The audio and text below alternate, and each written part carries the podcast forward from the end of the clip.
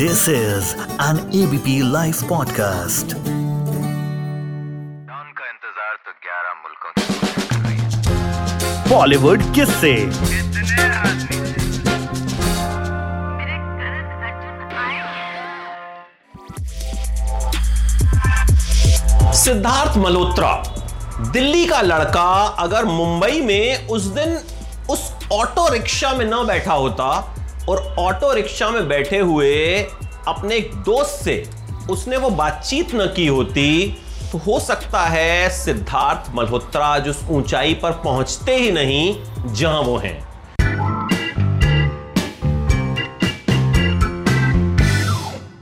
दिल्ली में पंजाबी फैमिली में पैदा हुए, पापा नेवी में, मम्मी हाउसवाइफ पापा चाहते थे बेटा इंजीनियर बने, लेकिन बेटे के साथ दिक्कत यह थी कि पढ़ाई लिखाई नाम की चिड़िया से जो है दूर दूर तक वास्ता नहीं था। स्पोर्ट्स में दिलचस्पी थी, ड्रामा में दिलचस्पी थी। खैर, हर किसी के अपने अपने इंटरेस्ट होते हैं तो सिद्धार्थ के भी इंटरेस्ट थे भैया। ज़रूरी तो नहीं है कि मम्मी पापा जो चाहें, बच्चे भी वही बनना चाहें। सिद्धार्थ के साथ भी ऐसा नहीं था।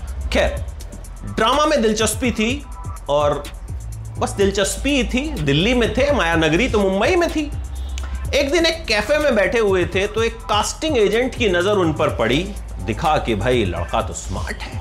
तो मॉडलिंग का ऑफ़र दिया कि भाई आप मॉडलिंग वगैरह जो है थोड़ी बहुत कर लीजिए। सिद्धार्थ को भी लगा कि भाई ठीक है, क्या बुराई है? सिद्धार्थ ने मॉडलिंग वगैरह थोड़ी सी जो है, वो शुरू कर दी। फिर धीरे धीरे मॉडलिंग से मन उबने लगा। भाई मंजिल तो बॉलीवुड थी ना। बनना तो एक्टर था। तो मॉडलिंग एजेंसी के थ्रू ही एक डायरेक्टर ने कांटेक्ट किया ऑडिशन लिया और सेलेक्ट कर लिया। कहा कि मुंबई आ जाओ, वहाँ पर ट्रेन करेंगे आपको और फ़िल्म में रोल देंगे। सिद्धार्थ खुश हो गए। भाई, कहते हैं वो डायरेक्टर अनुभव सिन्हा थे, हालाँकि कभी खुलकर बात इस बारे में सिद्धार्थ ने भी नहीं की, लेकिन मुंबई पहुँचे। वहाँ रहने का कोई ठिकाना था नहीं तो प्रोडक्शन हाउस के दफ्तर में ही रहते थे, एक सोफे पे सोते थे, और दफ्तर साथ साथ चल भी रहा होता था और सिद्धार्थ वहाँ रह भी रहे होते थे। तो आप समझ सकते हैं कि किस हालात में सिद्धार्थ वहाँ रहा करते होंगे। खैर, सिद्धार्थ को ट्रेनिंग देनी शुरू की गई, लेकिन फिर पता चला कि भाई सिद्धार्थ इस फ़िल्म में है ही नहीं। उन डायरेक्टर साहब को कोई बड़ा एक्टर मिल गया है और सिद्धार्थ को उस फ़िल्म से टाटा बाय बाय कर दिया गया है। अब क्या करें? जो प्रोडक्शन हाउस का दफ्तर था, वो भी छोड़ना पड़ा। भैया, जब उनकी फ़िल्म में काम नहीं करोगे तो वो आपको रहने को जगह क्यों देंगे? काफ़ी स्ट्रगल हुआ। उस वक्त भी मॉडलिंग की पॉकेट मनी चलाने के लिए, लेकिन पैसा ज़्यादा मिलता नहीं था। तो कई बार ऐसा होता था कि खाने में दो चीज़ें खाने का मन है तो एक ही ऑर्डर किया करते थे। और कई बार तो एक के भी पैसे नहीं हुआ करते थे।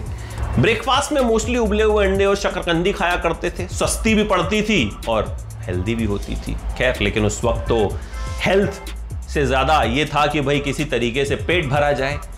ऐसे में क्या हुआ? एक दिन अपने एक दोस्त के साथ एक ऑटो रिक्शा पे जा रहे थे। बातचीत होने लगी किसी एक्टर के बारे में। उस दोस्त ने कहा कि वो एक्टर तो ना ऐसा करता है। तो इन्होंने पूछा, भाई, आपको कैसे पता? उन्होंने कहा, जब मैं उसकी फ़िल्म में एडी था तो मैंने देखा था। सिद्धार्थ ने कहा, ये एडी क्या होता है?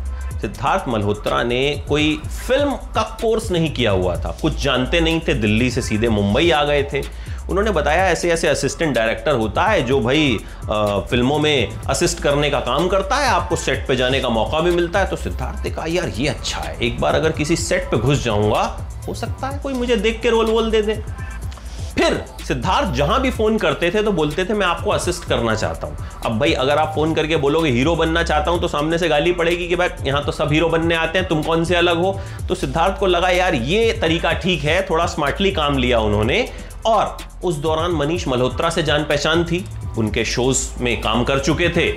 मॉडल थे तो मनीष मल्होत्रा जानते थे। तो मनीष मल्होत्रा ने अपनी जान पहचान का थोड़ा इस्तेमाल करते हुए सिद्धार्थ को माय नेम इज़ खान जो फ़िल्म है करण जौहर की, उसका असिस्टेंट डायरेक्टर बनवा दिया। सेट पे सिद्धार्थ असिस्ट करने लगे। दोस्ताना फ़िल्म जो थी ना, उसका जो गाना था, देसी गर्ल उस गाने में भी सिद्धार्थ ने जो है असिस्ट किया था। उस गाने के भी असिस्टेंट डायरेक्टर थे। और सिद्धार्थ का कहना था कि सबसे पहले मैंने सेट वही देखा था। भाई, मनीष मल्होत्रा ने धर्मा प्रोडक्शंस में जान पहचान करवाई होगी तो पहले इनको देसी गर्ल गाने पर असिस्ट करने के लिए भेज दिया गया। उसके बाद माय नेम इज़ खान की बारी आई। अब माई नेम इज़ खान के सेट पर ही करण जौहर ने उन्हें देखा। उसी सेट पर वरुण धवन भी उन्हें असिस्ट करते थे। तो करण को लगा कि भाई ये दोनों लड़के जो हैं इनमें दम है और वहीं करण जौहर ने ये तय किया कि मैं इन्हें बनाता हूँ अपना स्टूडेंट और करण जौहर ने इन दोनों और आलिया भट्ट को लेकर फ़िल्म बनाई स्टूडेंट ऑफ़ द ईयर जिससे सिद्धार्थ मल्होत्रा की फिल्मी दुनिया में एंट्री हुई और उसके बाद तो सिद्धार्थ ने एक से बढ़कर एक फ़िल्में की और आज बॉलीवुड के सबसे हैंडसम हीरोज की लिस्ट में उनका नाम शुमार होता है। लड़कियाँ दीवानी हैं, ज़बरदस्त उनकी फ़ैन फॉलोइंग है। हालाँकि कियारा आडवाणी से अफेयर के चर्चे उनके होते हैं, लेकिन भाई, अफेयर के चर्चे किस हीरो के नहीं होते और मानता कौन है? तो सिद्धार्थ भी नहीं मानते। लेकिन एक बात जो हर कोई मानता है कि सिद्धार्थ मल्होत्रा फैंस के दिलों में बसते हैं, लड़कियों के दिलों की धड़कन है और उनकी फ़िल्में जो हैं, उनका उनके फैंस को बड़ी बेसब्री से इंतज़ार रहता है। This is an ABP Live podcast.